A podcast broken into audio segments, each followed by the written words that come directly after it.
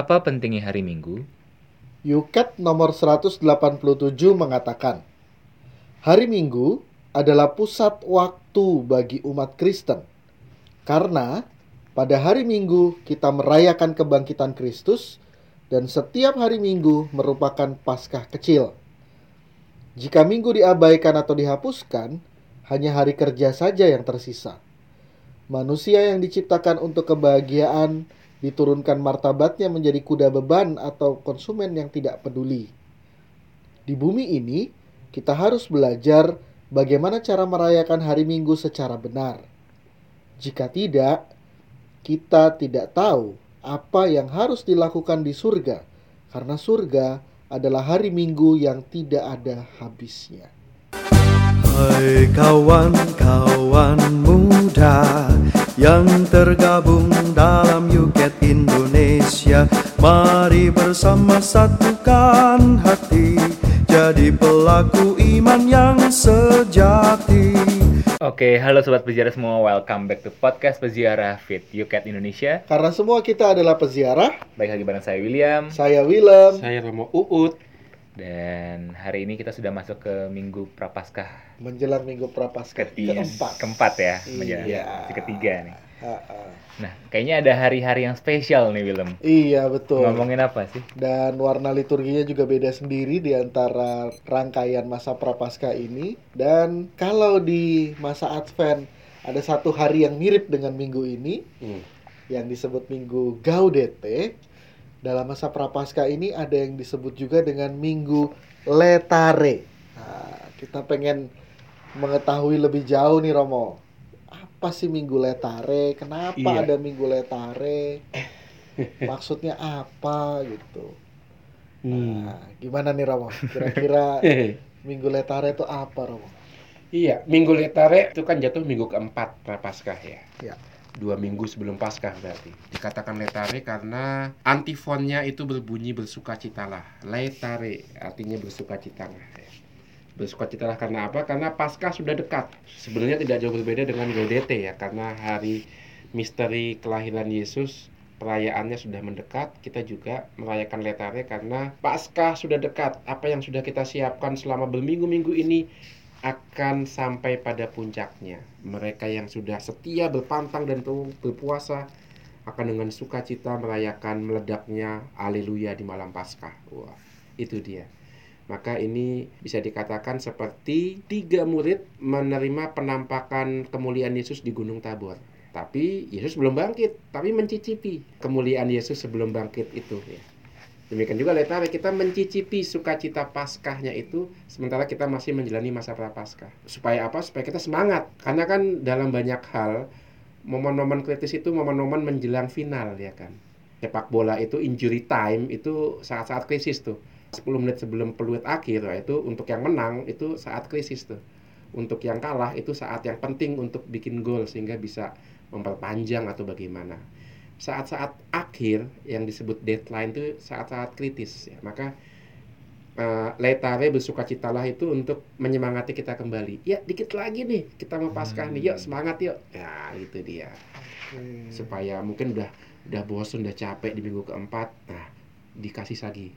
Dikompori lagi semangatnya, dihidupkan lagi. Capek pantangnya itu itu aja gitu. Romo. eh, mau nambah pantang baru udah mau deket ya enggak lah bukan itu tapi untuk menambah semangat dalam menjalani masa prapaskah yang tersisa Kalau Betul. ini sama dengan Minggu Gaudete, Romo, kenapa Iya. nggak disebutnya Gaudete juga? sebenarnya sama ya etimologi sinonim gaudete letare sebenarnya sama cuman kenapa nggak disebut gaudete juga karena kitabnya berbeda gaudete itu dari vulgata kan menggunakan kata gaudete sementara dalam minggu pasca prapaskah keempat menggunakan kata letare dari Nabi Yesaya karena kitab suci perikopnya berbeda Ya, itu aja sih Jadi letare itu dari kata pertama dari antifon pembuka, pembuka iya misa minggu prapaskah yang keempat yang mengatakan Yes. bersukacitalah hai Israel gitu Iya. ya, letare. Yerusalem ya. Itu dia. Mengapa disebut minggu Letare atau minggu sukacita di minggu Prapaskah yang keempat ini. Hmm. Begitu.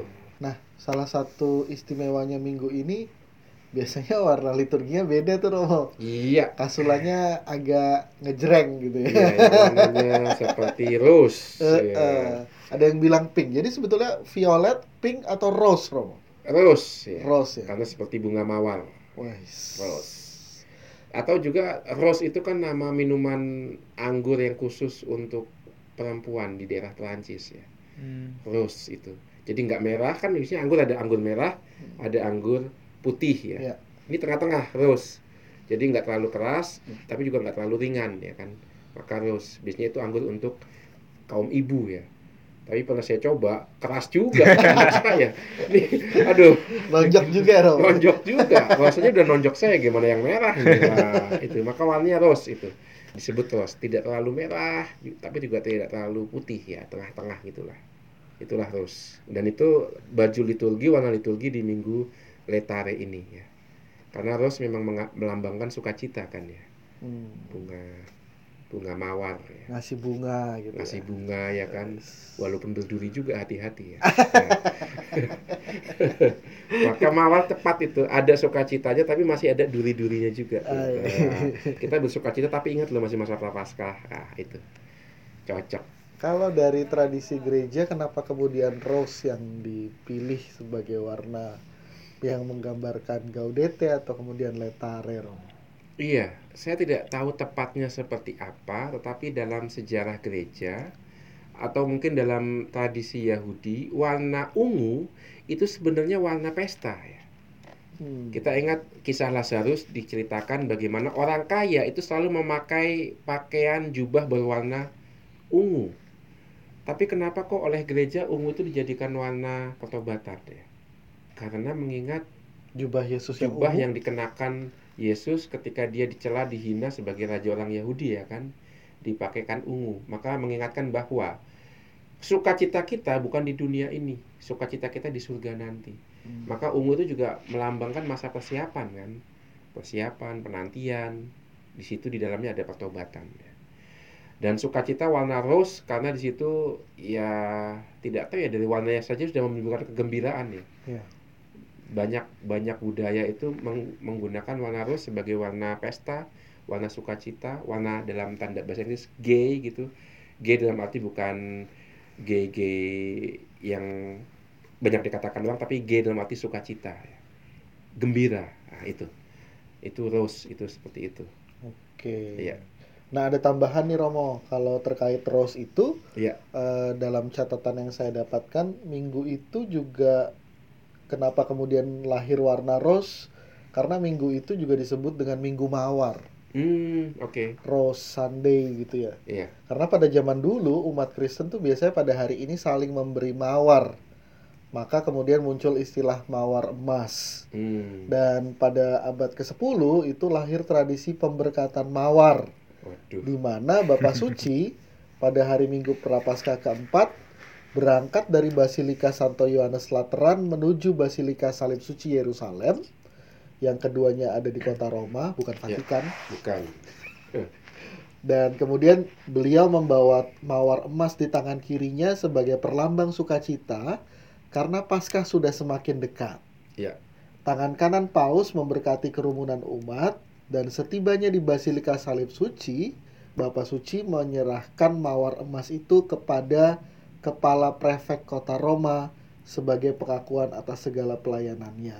hmm Tradisi ini kemudian berkembang dengan mempersembahkan mawar emas kepada pribadi-pribadi dan penguasa-penguasa yang memiliki hubungan baik dengan tahta suci. oh oke Tuh. Ini tradisi keuskupan agung Roma sebenarnya. Iya, ya? Oke. termasuk juga eh, Bapak Suci misalnya Paus Paulus ke-6 ketika berziarah ke Fatima di Portugal itu juga dia menerima mawar emas tahun 65 waktu Paus Paulus 6 dan Paus Benediktus ke-16 datang ke Basilika Our Lady of Aparecida Brazil mereka juga mendapatkan Hmm. Ya. mawar emas itu Ya. gitu Romo Memang ada banyak orang kudus juga dikaitkan dengan mawar. Yang paling saya kenal adalah Santa Teresa dari Lisieux. Ya.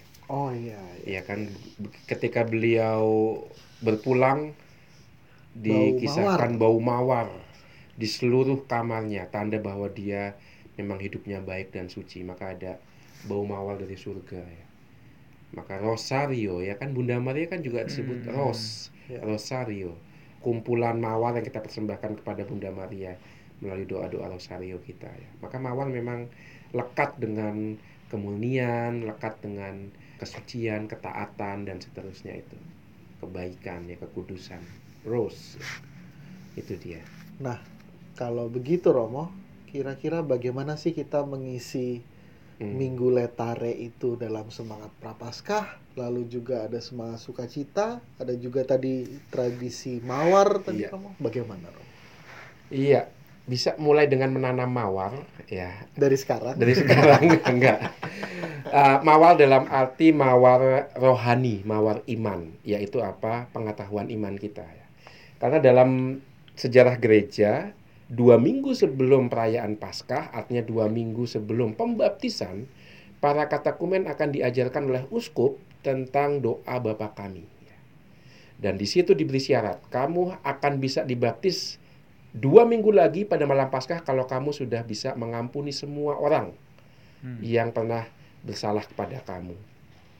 Nah itu, maka dikasih waktu dua minggu sebelum pembaptisan, pembaptisan untuk mengampuni. Jadi ada pelajaran doa Bapa kami sekaligus praktek untuk bisa mengampuni.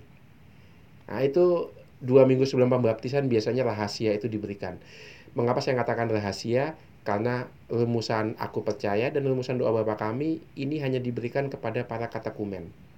Dan diberikan pada selama persiapan pembaptisan ini, selama 40 hari ini yang kita kenal sekarang sebagai masa prapaskah.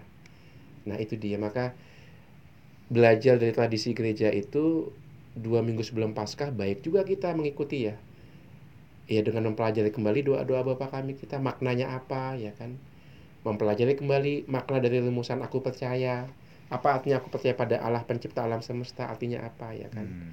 atau juga mempelajari simbol-simbol yang akan kita temui di Pekan Suci nanti ya sehingga nanti pas kita merayakan Pekan Suci Minggu Palma, Kamis Putih, Jumat Agung, Sabtu Suci dan Malam Paskah kita tidak hanya menjadi penonton tetapi seperti diajarkan gereja kita menjadi dia yang terlibat sungguh berpartisipasi aktif sadar dan tahu apa yang kita rayakan.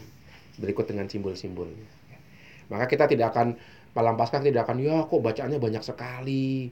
Ada tujuh atau delapan. Ya. Harusnya sembilan. harusnya sembilan malah tuh sembilan. Harusnya kalau lima aja diskonnya udah banyak itu ya kan? Jangan. Yuk kita pahami maknanya apa. Kenapa mesti ada kitab kejadian dibacakan lalu kitab keluaran lalu kitab apa nabi terutama nabi Heskiel dan seterusnya kenapa itu karena masing-masing tuh punya pesan tuh nah dalami itu baca itu tahta suci melalui kongregasi ibadat suci liturgi Divine worship. Divine Worship itu pernah mengeluarkan kok buku yang membantu kita untuk menyiapkan pekan suci. Wow. Itu Bacalah itu. Penting itu. Itu penting itu untuk kita dalami karena itu bukan hanya pilihan ya, bukan option, itu kewajiban setiap orang yang dibaptis mengenal dan mendalami imannya. Maka kita bisa mengisi dua minggu ini dengan memberikan mawar kepada Bunda Gereja dengan pengetahuan iman itu. Wah, itu yang bisa kita buat. Oke. salah satunya salah duanya ya teruskan tobat ada yang ketinggalan mungkin ah, saya belum melakukan apa silih dengan apa namanya berbuat amal lakukan itu masih ada dua minggu nih ya itu dia Oke. Iya. Rencana mau nanam mawar apa Wil? menanam bunga deposito iya. Tapi juga menarik Romo karena ketika Romo tadi bicara memberikan mawar kepada Bunda Gereja, tradisi memberikan mawar tadi yang Rose Sunday itu kemudian diadaptasi oleh sebagian wilayah di Inggris, Britania Raya, Irlandia menjadi Mothering Sunday, oh iya hari Minggu Ibu gitu. Iya. Di mana mer- orang biasanya berkunjung kepada Mother Church. Oh. Mother Church itu dalam artian gereja parokinya atau gereja keuskupannya Iya. atau bahkan gereja di mana dia dibaptis. iya Hmm. Nah, adaptasi dalam itu adaptasi dalam hidup liturgi ya, hidup beriman. Tapi adaptasi dalam hidup sehari-hari biasanya orang Inggris kemudian mengunjungi ibunya. ibunya Karena ya ya. sehingga lahir yang Pai Sunday Oh, kue pai ya, pai sundae enak juga itu. Eh, Saya setuju itu. Eh ya, bisa lakukan itu tuh pai sundae itu. Saya akan lakukan nanti. asik kita datang Mengunjungi. Will kalau gitu Tapi namanya bukan pai sande kayaknya. Nasi uduk sande. Duduk sundae ya, diinkulturasikan ke Indonesia. tapi mungkin juga menarik ya Romo tradisi berkunjung kepada gereja di mana kita pernah Iya, dibaptis Betul. ya. Betul. atau ke gereja katedral kita Iya. misalnya mengingat bahwa masa prapaskah sebenarnya aslinya dulu masa persiapan baptis bagi, bagi para katekumen untuk kita yang sudah dibaptis mengingatkan akan pembaptisan yang sudah kita terima maka di hari Minggu Letare ini baik juga tuh mengingat di mana kita dibaptis dulu ya di gereja mana kita dibaptis kalau bisa ketemu sekretariatnya lihat buku baptisnya nama saya ada nggak di buku baptis itu wah menarik lagi itu wah itu tapi memberikan pekerjaan untuk iya pengurus Kalau- sekretariat kalau begitu jangan dilakukan kasihan sekretariat Aduh, paroki buku baptis gede-gede itu Iya, dan perlu dicari kan tahun berapa gitu ya. Waduh kasihan ya. Belum kalau masih basah kena banjir ya. Iya. Dan itu menarik kalau dalam konteks Jakarta ya, yang gerejanya udah banyak, kadang-kadang kita sering tidak ke gereja paroki kita. Iya, lupa bahkan saya dibaptis di mana ya. Iya. Atau lihat album-album lama kita ya kan ketika dibaptis dulu atau ketika komuni pertama. Itu menarik itu. Melihat sejarah iman kita sendiri. Iya. Untung yang dibilang mengunjungi gereja tempat dibaptis. Kalau Iya. gereja tempat komuni pertama dan Krismas saya harus ke Bengkulu, Romo. Dibaptis lah. Dibaptis. Ada juga yang dibaptisnya jangan-jangan di Kalimantan, di Jakarta bisa juga. Nggak apa, pulang kampung ya. pulang kampung sekalian alasan kan ya. itu dia maka ini momen yang bagus di tengah persiapan kita menyambut perayaan Paskah untuk seperti yang dikatakan tadi ya mengenal kembali iman kita mengenal kembali tempat kita dibaptis dulu berkunjung lagi kepada ibu fisik kita biologis kita juga it's okay yang penting adalah kayak tadi ya napak tilas kali ya istilahnya ya kehidupan iman kita. Baik secara fisik mengunjungi tempat di mana kita dulu dibaptis atau secara rohani menapak tilasi doa-doa yang mungkin selama ini terlalu terlanjur akrab kebiasaan kita lupa maknanya. Termasuk untuk perayaan pekan suci yang akan uh, dirayakan nanti. Itu Kalau tadi kayaknya lebih banyak privilege untuk yang sudah dibaptis. Bagaimana yang belum dibaptis atau masih katekumen, Romo? Wah, terima kasih sudah. sudah diingatkan ya Sudah sehati loh. ya bisa kembali mendalami iman atau menambah semangat wah besok saya akan dibaptis nih pas malam paskah ya bagaimana caranya supaya kerinduan itu di, ditingkatkan intensitasnya itu ditingkatkan kerinduan akan pembaptisan itu ya baca lagi buku-buku tentang pendalaman iman Nah, seperti itu ya Yang masih bersiap untuk jadi katekumen mungkin Iya. bisa memantapkan diri. Oh, saya mau katekumen di gereja mana? Ya, Gitu itu loh. dia. Bersiarah juga bisa ya kan, para katekumen bersiarah ke gereja katedral, mengunjungi museum, ya, museum katedral. Berkat para misionaris diosesan Belanda lah maka gereja di Hmm. Jakarta ini muncul dan dari gereja di Jakarta ke seluruh Nusantara. Itu dia. Dan kita juga rencananya nih Romo di teman-teman Yukat Jakarta nih pengen bikin ziarah nih Romo. Oh, oh, oh. Hah. rencananya Wah, hebat. ada study group dan ziarah. Oke. Nanti detailnya bagaimana akan kita cerita berikutnya. Iya. Kunjungi toko-toko terdekat ya. Iya. Oke. Sip. Eh, eh, Oke. Kayaknya udah cukup nih Romo ya. Oke. Thank you banget untuk waktunya juga. Yes, sama-sama. Semoga kita bisa semakin memacu diri nih sudah semakin dekat dengan Betul. masa Paskah. Kita bisa mempersiapkan diri lebih baik lagi, nggak bosan-bosan ya untuk melakukan apa yang memang sudah harusnya kita lakukan. Berdoa, pantang dan juga amal kasih. Kalau gitu, terima kasih sobat peziarah semua. Saya William. Saya Willem. Saya Romo Uut. See you next time. Bye. Bye-bye. Yuket Indonesia Majulah